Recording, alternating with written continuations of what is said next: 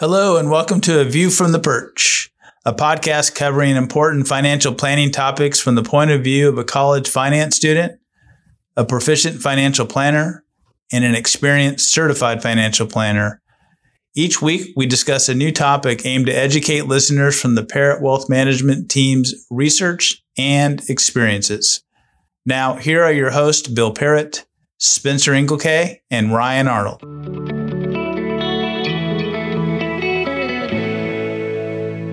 Hey guys, welcome to another episode of A View from the Perch. Uh, how's your week going? Yeah, it's a good week. Uh, well, today's making a good week because the market's up 600 points. So I think we I think we have about another 100 points to go, and then the week will turn positive. But uh, hopefully, we can finish on a good up day. Absolutely, yeah. Cool. Uh, sounds good. You want to get right into it? Let's do it. All right. This week we're talking about income strategies. So different ways we can uh, get an income, whether we are retired or we're still working. Just ways to increase our income. Um, so, what is an income strategy? What are they used for? Um, can you tell me more about that? Sure. Well, it, it's just as it sounds, generating income uh, for living uh, or other purposes, living expenses or, or other um, items you need to cover. Uh, for us, it mostly is dividend payments, interest payments, and a few other strategies. Uh, but a lot of people probably generate income from uh, rental property or hobby income. And, and mostly it's uh, for retirees to supplement Social Security and a few other, uh, maybe they have a pension. But for most people, it's generating income through dividends and interest, rental properties. Those are the, the big three, the most popular ones. Mm. Okay. Um, so you said a lot of different, either when you have money or when you're retired, different ways to get an income then. Um, so is it important for just retirees or are there ways that people that they can use their dividends maybe uh, while they're still working or just different ways they can get income while they're still working? Yeah, no, that, that's a good question. And as Bill kind of stated, I don't think any income is bad income, right? Mhm. And so if you're looking at that, um, the big thing that I see it as is it's a kind of a gives you a little bit of a cushion when it comes to volatile markets. So if your portfolio is all really growth oriented and you're not paying having those dividend paying stocks, um, it can kind of hurt more, and especially in markets like this where you're able to recoup some of those losses due to that passive income with those dividends. And then also with rental income um, and other strategies, being able to have more money and being able to stash it away and reinvest, that's only going to help your ability to retire. That's only going to help your quality of life because it's just more income. So Mm. I think it's important to do it right away, but then also kind of the trade off is if you do have a lot of dividend paying stocks, normally those are stalwarts. They're not really growing at a rapid pace. Right. So it's all about diversification. Um, however, I think having income strategies as young as you can is, is very beneficial. Okay. Um, so with that being said, for retirement, how do you know? I know we're a financial planning firm, but how could somebody be more confident going into retirement and knowing that they'll have enough income um, for when they're retired? How can they know if they need to increase it? Um, what are some strategies for people to use? The financial plan. Um, Yeah. yeah. I think what we do with the financial plan is we take a holistic view of, of all your finances and then we say, well, what are your goals in retirement? What are those income needs going to happen? We kind of project it, measure it, and then um, run it through scenarios. And we say, okay, so how much income are you going to need? And that's how we develop portfolios. That's how we see is it supplemented with a passive income strategy such as a um, rental home or a pension, and then we construct the the path to success for that. So honestly, I think the number one way to be secure and confident in retirement and make sure you have enough is to do a financial plan. Um, I don't know the statistic off the top of my head, but like retirees that did a financial plan versus didn't. Um, I imagine the ones that did financial plans were way more successful. Uh, but I don't know the statistic off the top of my head. Yeah, they they have three times more assets than those that that don't do a financial plan. And if you've been listening to this for a while, our standard answer to almost every question is you need a financial plan. Right. um, okay, well, so let's say you want to start some kind of side hustle or something to get another income besides just the normal way people receive an income. What are some ways that people can do that? Great question. A lot of people have hobbies and and they're able to turn their hobbies into income in retirement. we have a client who does a lot of woodworking and she did it as a hobby. Now she's retired and she's generating income by selling her her products to Mm. people. So if you have a hobby, whatever it is, you know, it could possibly be turned into income. Uh, Part time work in retirement. So you know, maybe you work at a resort or a national park or Home Depot or you know maybe whatever if you have an interest somewhere. I know working is not retirement, but it generates some income. And if you're going to start a business, the income is nice, but you also have to pay attention to the expenses because it's not mm. cheap to start a business. So if you're spending more to start your business, then it's going to generate income. It's probably not a good idea to do in retirement. But for those of you who have hobbies, it's a good time. Uh, there's really no be- better time because there's so many outlets where you could use to sell your your your products. You know, like an Etsy, Shopify, um, and a few others, many others that you could generate income, uh, either even from a, your own website. Yeah, especially for the younger audience, um, the ones that don't have kids yet, and you have kind of that excess time. When I had a lot more free time than I do now, and I don't even have kids, so I can't imagine. Um, Uber driving, if you don't deal, if you, and even if you don't like dealing with people, you can do an Uber delivery. So you're literally just driving in your car, listening to a podcast, and listen to some music, making twenty hours, uh, twenty dollars an hour. So there's that. The one thing I would advise against that has been kind of uh, become not dominant in, in my age group, but something that people have been doing is is doing remote work, but doing full two full time jobs. Um, it's kind of unethical, so that's the one thing that I probably wouldn't advise some people. But it's it's there's so there's just a plethora of opportunities for side hustles nowadays. Right. Yeah. I mean, uh, speaking for the younger audience, um, I've done a lot of different side hustles, different ways to make money. Cause especially when you're a student and you got to find ways to make ends meet to just go out to eat with your friends. Um, I've found that starting at online store is pretty easy. Um, Shopify makes it easy. You can, uh, find something that you want to sell and you can upload it onto there really easily. And you can use Facebook and Instagram to market things. Um, and through Instagram and Facebook, they can buy things without even having to go to your store. Um, so it just makes it really easy if that's something that you're interested in, something that, uh, if you have anything worth selling, it's a good place to do it. Um, and they've made it really easy and not that expensive either. Um, so that's what I would recommend. Um, but once you go into retirement, are there ways that you should change your holdings so that you can better secure that income um, so that it doesn't change due to the market? Yeah, um, definitely. You want to take a look at your portfolio and see is the risk that you're taking matching what you need?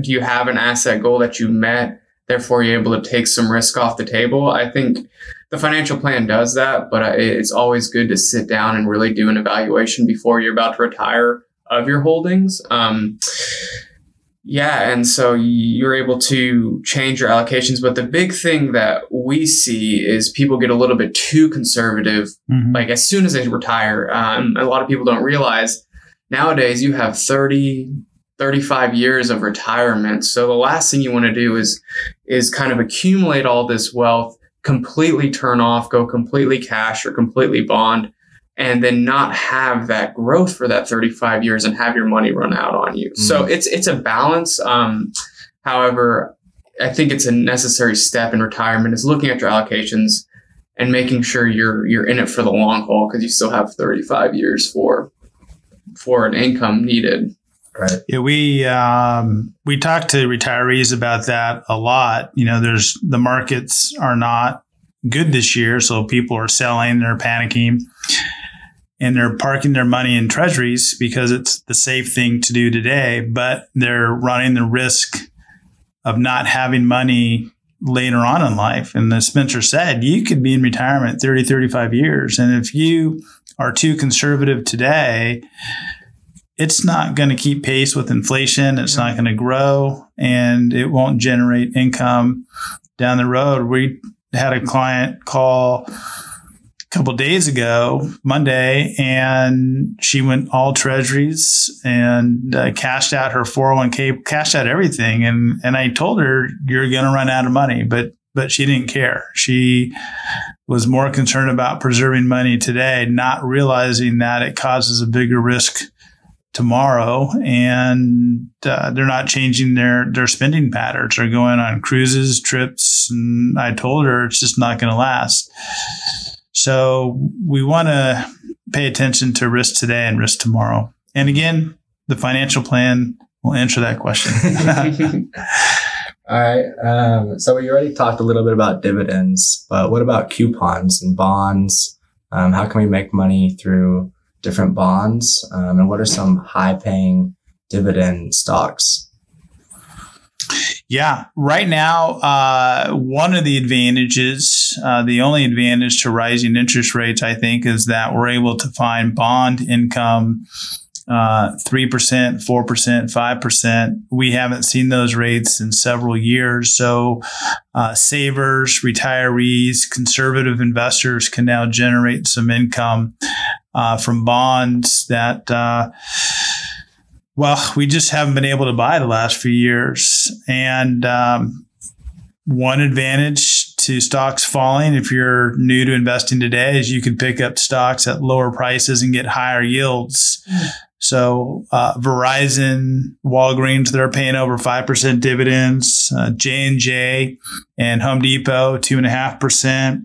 Uh, Pfizer and Morgan Stanley are over three percent. So there's a lot of individual stocks now where you can get high twos, threes, fours, five percent in dividend income. And historically, dividends have accounted for about 40% of the total return in the market. So you're almost halfway there. Like if you buy Verizon or Walgreens, you're earning 5% dividend and the historical average for stocks has been 10%. Mm.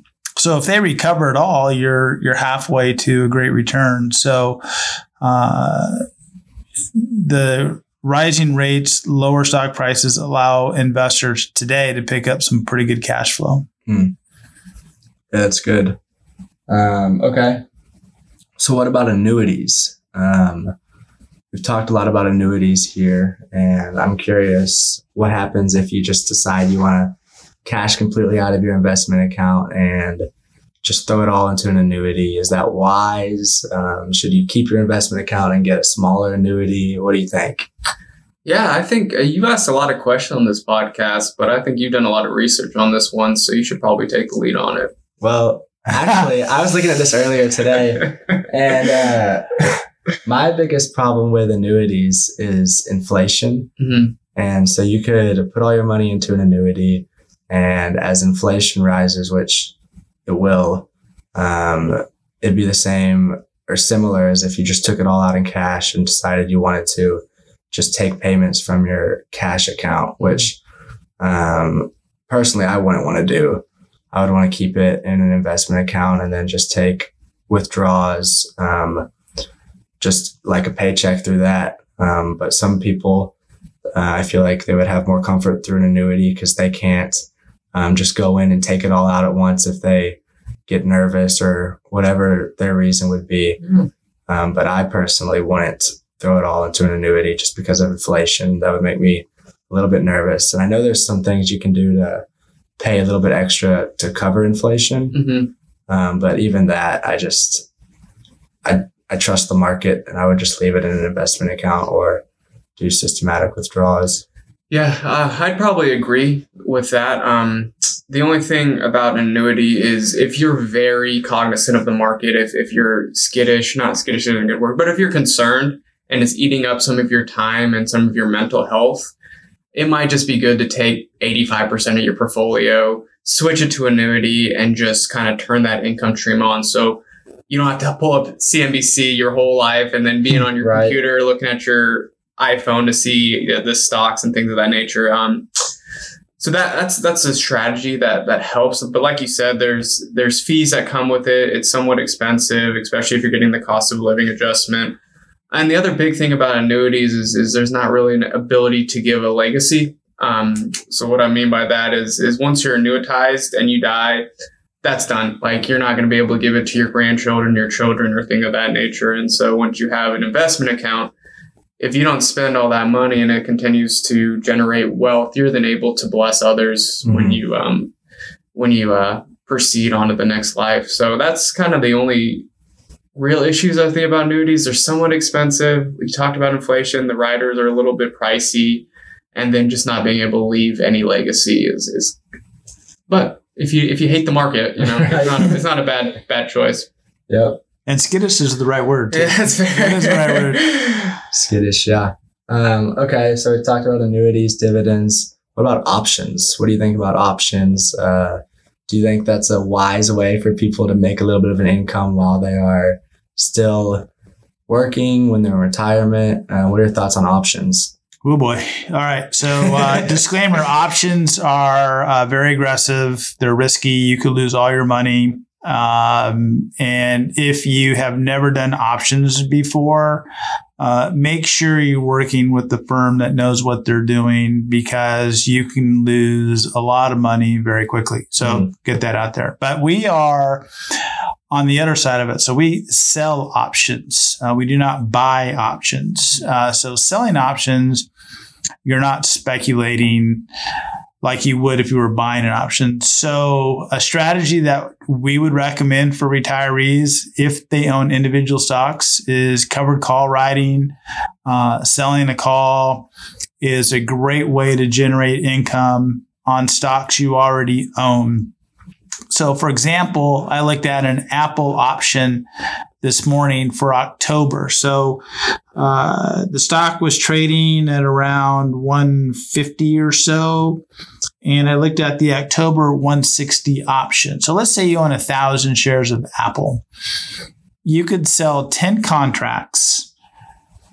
That individual contract's going for $5.50. So, if you sold 10 contracts, and you sold the October 160 option, you would pocket $5,500 to your account today, right now. That money would just show up in your account and it's yours. So if you did that three, four, five times a year, you know, you're looking at fifteen to twenty thousand dollars in income from the options.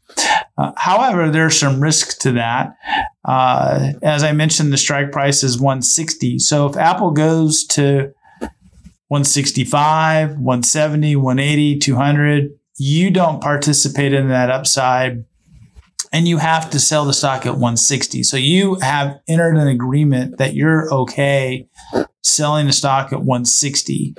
Uh, we call it the woulda, coulda, shoulda scenario. So if you still owned Apple, would you have sold it at 170? Could you have? Would you have? So when you do options, you have to be willing to accept the income, the sell price, and the returns at the time that you do it. Uh, one strategy is, let's say, again, going back to Apple, you own a thousand shares of Apple. You don't have to do it for the entire amount. You could do 200 shares, 500 shares, any amount that you want. But option selling options, writing calls is a good way to generate income uh, in retirement on stocks that you already own. I think that's a very good explanation of a way to make income off options. Um, And Okay. most people, when they hear options, they they tune out, they shut down because they hear horror stories, and Right. there's there's a lot of them. But uh, there's always two sides to the option, and you just for income, you want to make sure that you are selling and not buying. right. And they're confusing. I mean, there's puts, calls, buy, sell. Um, so Butterflies, condors, straddles, strangles. it uh, the language of options is uh, Well, it's all Greek. Right. Well, I think that was a great explanation for an easy or easier than it could be to make an income off of options. Um, so, what about Social Security? A lot of people use that as a source of income. Do you think that's enough for most people in retirement? Uh, short answer, no. It's it's and it wasn't designed that way. Um, the really designed behavior for Social Security is to supplement about forty percent of your spending, and with the average benefit being around fifteen hundred per month, like that's a really really strict budget, and so most people that rely completely on Social Security are pinching pennies to the uttermost. Um, and the, there's some other risks that comes with just doing Social Security, even with the cost of living adjustments that we see um, Social Security make. Since 2000, people have lost 30% of their buying power, even with that um, adjustment. And so Mm. you're having losing buying power to inflation.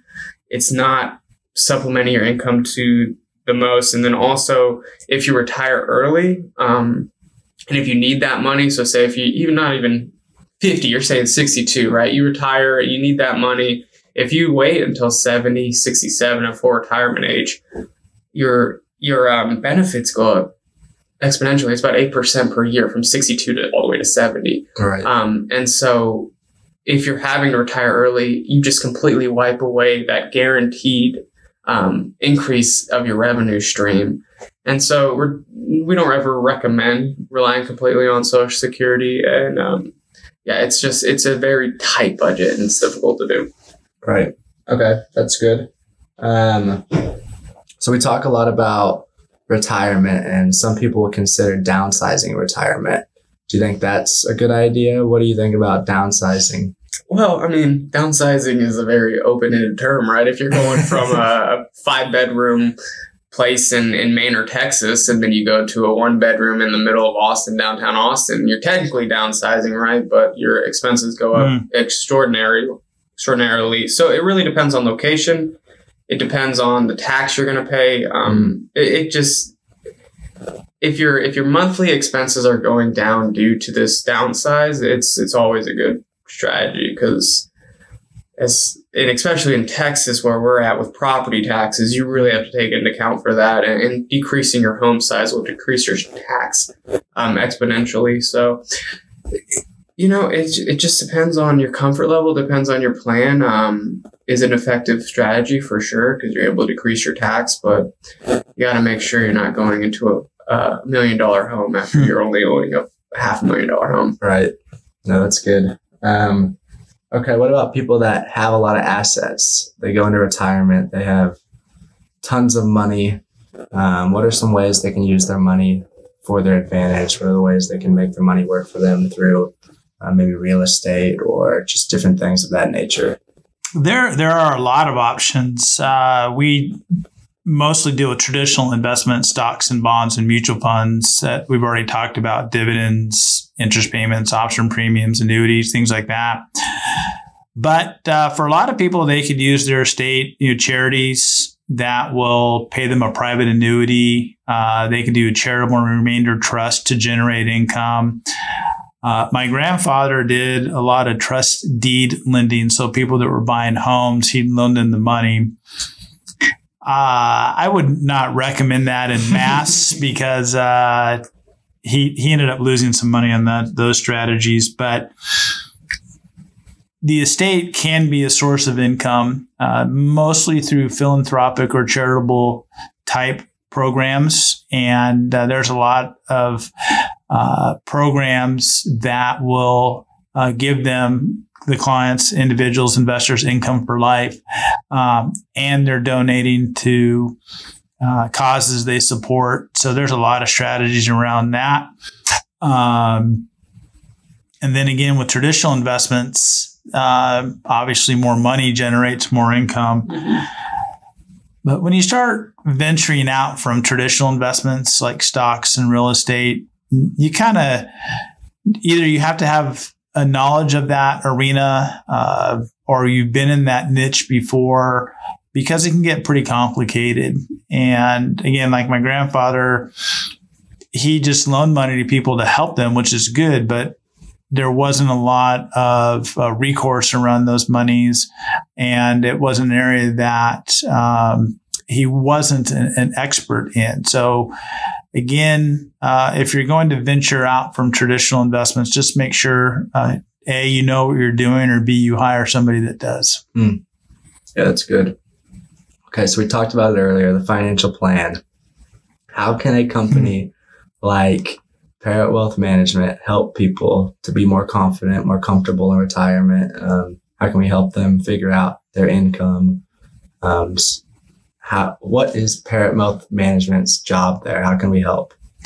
Well, it's the financial plan. That's uh, that really dictates all that we do. It determines the allocation, it determines the cash flow, it determines the income strategies, and it's amazing to see a client's reaction to a financial plan that works. Mm-hmm. It's it's eye opening.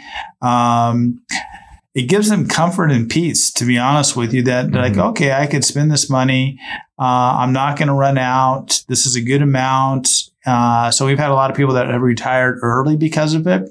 Uh, but it gives people the permission, I think, too, to spend money you know, a lot of people are reluctant to spend, especially in a down market, but the financial plan validates what they've done. And in a market that's down like this, it's helped clients stay the course, stay invested, or um, try different strategies. But the financial plan really dictates the income. We also have on our website at parrottwealth.com a report is how much is enough it's an income report it's a, I think it's a four page pdf and you could run the math yourself to see how much money you could spend um, and if you can't download it or can't find the site um, we'll, we'll email it to people if you want to give us a call. But uh, the financial plan is the driver, mm-hmm. and I don't know if you want to add anything to that. Um, yeah, I would just add that it's it's a partnership. It's not really transactional because we, well, if a client starts at forty, they're not gonna they're gonna be with us for forty five years, right? right? And so that's what. Another major strength of the financial. They'll, they'll be with you for forty. Yeah, they'll be with me. Sorry, but uh, because it's fluid. So we have a lot of people in retirement say, actually, I have this goal that we want to add to it. We're able to run that scenario easily and quickly. And so they're able to always have that comfort because mm-hmm. it would, it would be one thing if we made the plan 40 years, uh, 40 years ago and then being like stuck in this, um, it's set in stone and not have the ability and the flexibility to look at it and say, actually, I do want to buy a vacation home. Can I? we go through the financial plan, it's a go, and then we give them that confidence. So mm. I really think, as Bill stated, that that brings value, but also just the partnership that comes from being able to actually do life and understanding that mm. plans never go according to plan, and then that's fine, and we'll we'll change it and make um make our recommendations accordingly. Mm. Yeah, I would say that it's a living document. Yeah. It's always changing. Um, we're working with a gentleman now who's going to retire later this year, and we've updated his plan numerous times. And he's now in a position where he feels confident and excited to yeah. to retire. And we just don't put the plans in the shelf. I mean, it's like Spencer said, it's a, it's a partnership and it's it's a living document and it's it's really helped out a lot of people. Mm. Cool. Well, that's all my questions, and I think y'all more than answered them. Um, but I think this was a really informative. I learned a lot. Um, but thank y'all. Thank you. Yeah. Thanks. Thanks.